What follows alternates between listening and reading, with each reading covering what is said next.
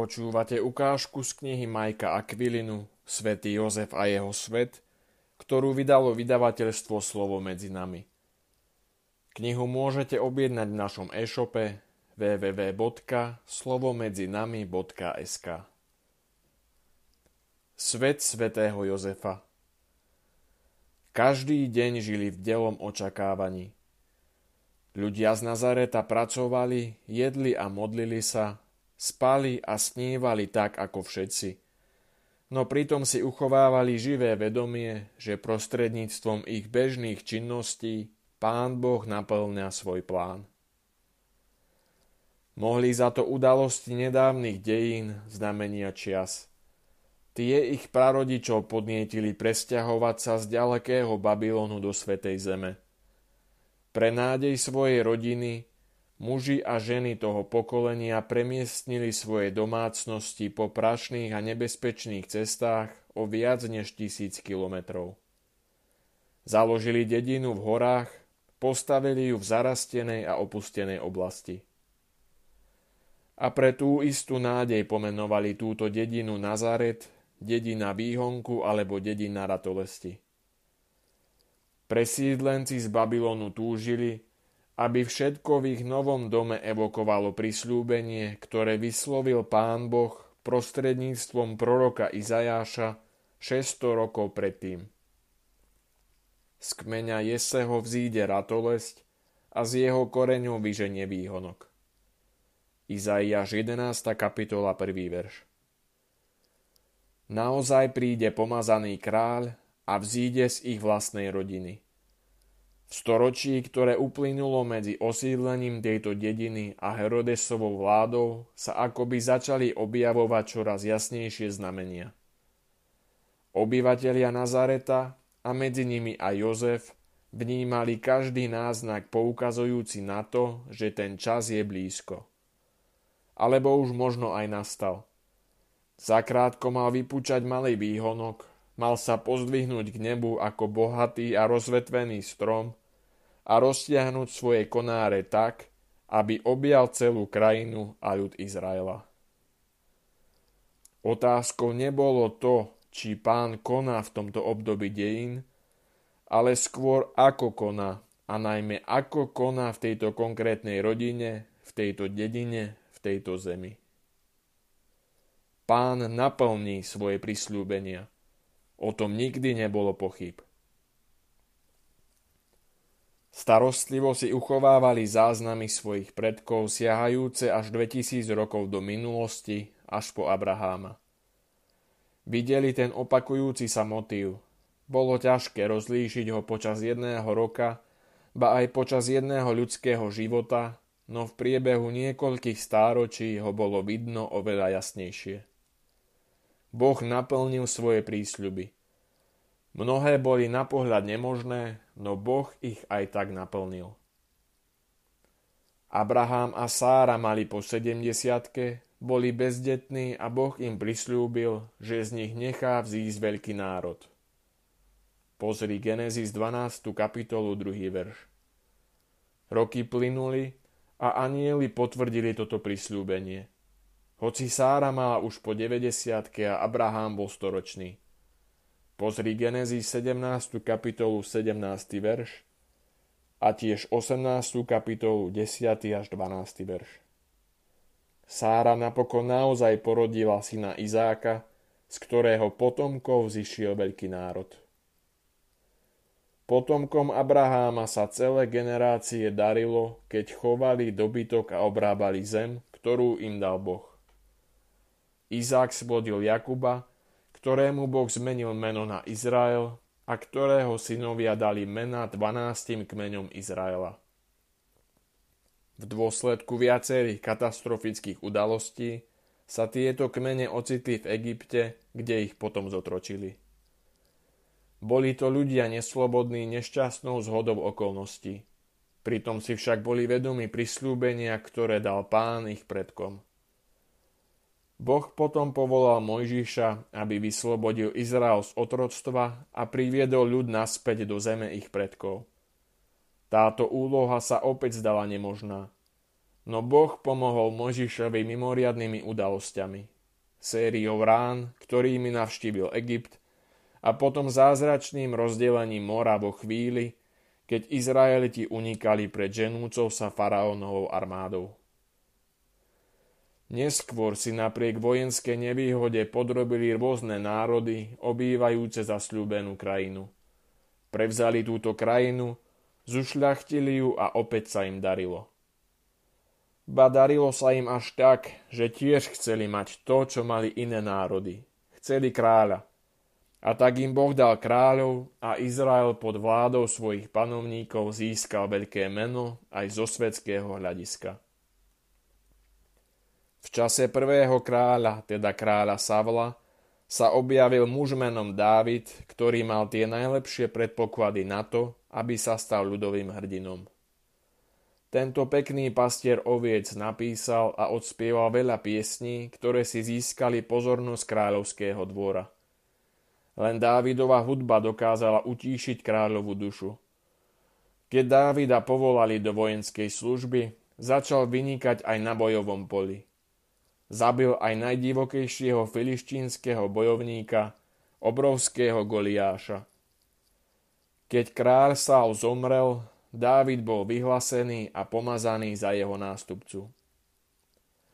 Pod Dávidovým velením sa zjednotil celý národ. Ako každý vladár v starovekom svete, aj on sa boril počas svojej vlády s problémami. Vrátane pokusu o prevrat zo strany svojho syna Absolóna, no vždy sa mu podarilo jednotlivé protivenstvá prekonať. Až do tej chvíle sa Izrael kláňal Bohu vo svätostánku, prenosnej svätyni, ktorá putovala z územia jedného kmeňa na územie iného kmeňa. V tomto svätostánku sa uchovávala archa zmluvy a iné pamätné predmety, svedectvá z čias východu z Egypta. Dávid nechal svätostánok priniesť natrvalo do Jeruzalema. Tak dal Izraelu pevný bod pre bohoslúžbu i národnú identitu.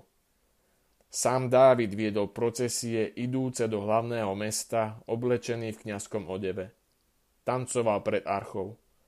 Zložil piesne chvály na bohoslúžbu a vyslúžil si titul žalmista. Autorstvo väčšiny spevov v knihe Žalmov, ktorá je najväčšou knihou Svätého písma, sa prisudzuje práve jemu.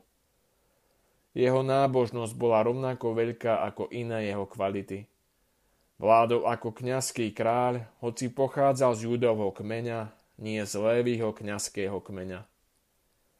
Obrovské však boli aj Dávidové hriechy.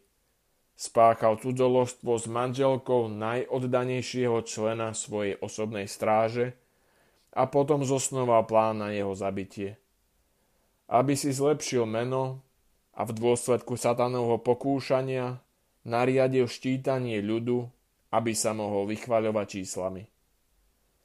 No jeho hriechy ho vždy doviedli k poníženej ľútosti a pokániu. Svojím päťdesiatym prvým žalmom stanovil vzor kajúcnosti. Zmiluj sa, Bože, nado mnou pre svoje milosrdenstvo a pre svoje veľké zľutovanie znič moju neprávosť. Úplne zmizo mňa moju vinu a očíš ma od hriechu. Vedomý som si svojej neprávosti a svoj hriech mám stále pred sebou. Proti tebe, proti tebe samému som sa prehrešil a urobil som, čo je v tvojich očiach zlé. Bože, stvor vo mne srdce čisté a v mojom vnútri obnov ducha pevného. Neodvrhuj ma spred svojej tváre a neodnímaj mi svojho ducha svätého. Navráť mi radosť tvojej spásy a posilni ma duchom veľkej ochoty. Zdalo sa, že v Dávidovom kráľovstve veľký národ, ktorý vzišiel z Abraháma, dosiahol svoj cieľ. A Šalamún, Dávidov syn a dedič, tento triumfálny pocit udržiaval. Šalamúnova múdrosť sa stala príslovečnou. Napísal mnohé knihy a získal si medzinárodné uznanie a slávu. Prichádzali si ho vypočuť vládcovia z ďalekých krajín. Šalamún naplnil aj prianie svojho otca a postavil v Jeruzaleme na počesť Boha Izraela rozľahlý chrám. Podobne ako jeho otec, aj on pôsobil ako kňazský kráľ, nie ako levita, ale podľa vzoru Melchizedecha, ktorý vládol v tomto meste v dobe Abraháma. Pozri Genesis štrnástu kapitolu osemnásty verš a tiež stodesiaty žalm štvrtý verš. Šalamún zdedil od svojho otca Dávida vzor vykonávania kráľovského úradu a dostal od Boha neslychané dary. No mohol sa slobodne rozhodnúť, či svoje dary použije alebo zanedbá, a on si vybral veľmi nemúdro. Začal si osvojovať štýl vladárov iných krajín, ba vo svojom okázalom míňaní peňazí ich ešte prevýšil. Vytvoril si hárem, ktorý nemal obdobu. Mal sedemsto manželiek a tristo konkubín. Mnohé z týchto žien boli cudzinky, ktoré si Šalamún vybral napriek tomu, že to bolo v rozpore so zákonom Izraela. Oni priniesli do Izraela čudných bohov a postavili na ich počesť svätyne, pričom začali kráľa navádzať, aby spolu s nimi chodil na modloslužobné bohoslužby. Šalamún sa nechal skompromitovať, prinášal na týchto miestach obety a neslýchane porušoval prvé z Pánových prikázaní. To je to, od ktorého závisia všetky ostatné prikázania. Rozhodol sa páchať modloslúžbu a spôsobil vážne pohoršenie. Pán Boh mu povedal, že pre jeho zlyhania sa kráľovstvo rozdelí. Pozri prvú knihu Kráľov, jedenástu kapitolu, jedenásty až dvanásty verš. Nie počas jeho života, no počas vlády jeho nástupcu sa severné kmene Izraela vzbúrili, odtrhli a vytvorili si vlastné kráľovstvo na čele s vlastným kráľom. Z Jeruzalema vládli Dávidovi potomkovia nad výrazne okviešteným judským kráľovstvom. Potom nasledovali stáročia nepriateľstva medzi týmito dvomi súperiacimi kráľovstvami. Dlhá občianská vojna. Rodinné hádky sú tie najprúčie a v tomto prípade boli rozhádaní Abrahámovi potomkovia. Veľký národ, ktorý tento patriarcha splodil, sa tak stal národom bojujúcim proti sebe samému. A tak tento rozdelený národ už nebol veľký a krajina a jej ľud boli zraniteľnejší voči vpádom armád susedných národov. V ôsmom storočí pred Kristom vpadli na územie Severného kráľovstva Asírčania. V ďalších storočiach vyvíjali nátlak aj na judské kráľovstvo, no pri Jeruzaleme sa museli obrátiť a vrátiť naspäť do svojej krajiny. Tam, kde zlyhali Asírčania, však uspela iná svetová veľmoc. Babylonské vojenské jednotky dobili Jeruzalem v roku päťstoosemdesiatsedem pred Kristom.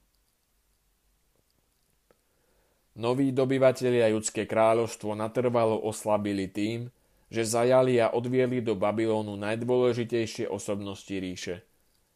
Cestou do toho vzdialeného mesta prinútili posledného Dávidovho dediča, kráľa Sedekijáša, stať sa očitým svedkom popravy jeho synov. Potom ho Babylončania oslepili, aby mu ako posledná videná vec zostala v pamäti práve táto udalosť. Pozri druhú knihu Kráľov, dvadsiatu piatu kapitolu, prvý až siedmy verš. Sedekiáš strávil zvyšné dni ako väzeň v cudzom meste. Vyzeralo to tak, že v okamihu smrti kráľa Sedekiáša zanikla aj Dávidová dynastia. Čo si však potom máme myslieť o Božích prisľúbeniach a predpovediach prorokov? Bola to všetko len propaganda? Dávidovi Boh prisahal: Jeho rod udržím na veky a jeho trón bude ako dni nebies. Neporuším svoju vernosť. Svoju zmluvu neznesvetím a nezruším výroky svojich úst. Raz navždy som na svoju svetosť prisahal, nesklamem Dávida. Jeho rod bude trvať na veky a predo mnou sa ako slnko bude vznášať jeho trón a navždy bude pevný sťah luna, verný svedok na oblohe. Žalm osemdesiaty deviaty. A toto podľa všetkého len potvrdzovalo to, čo prorokoval už patriarcha Jakub na svojej smrteľnej posteli. Nebude odňaté žezlo od Júdu, ani vladárska berla od jeho nôh, kým nepríde ten, komu patrí, ktorého budú poslúchať národy. Genesis štyridsiata deviata kapitola, desiaty verš.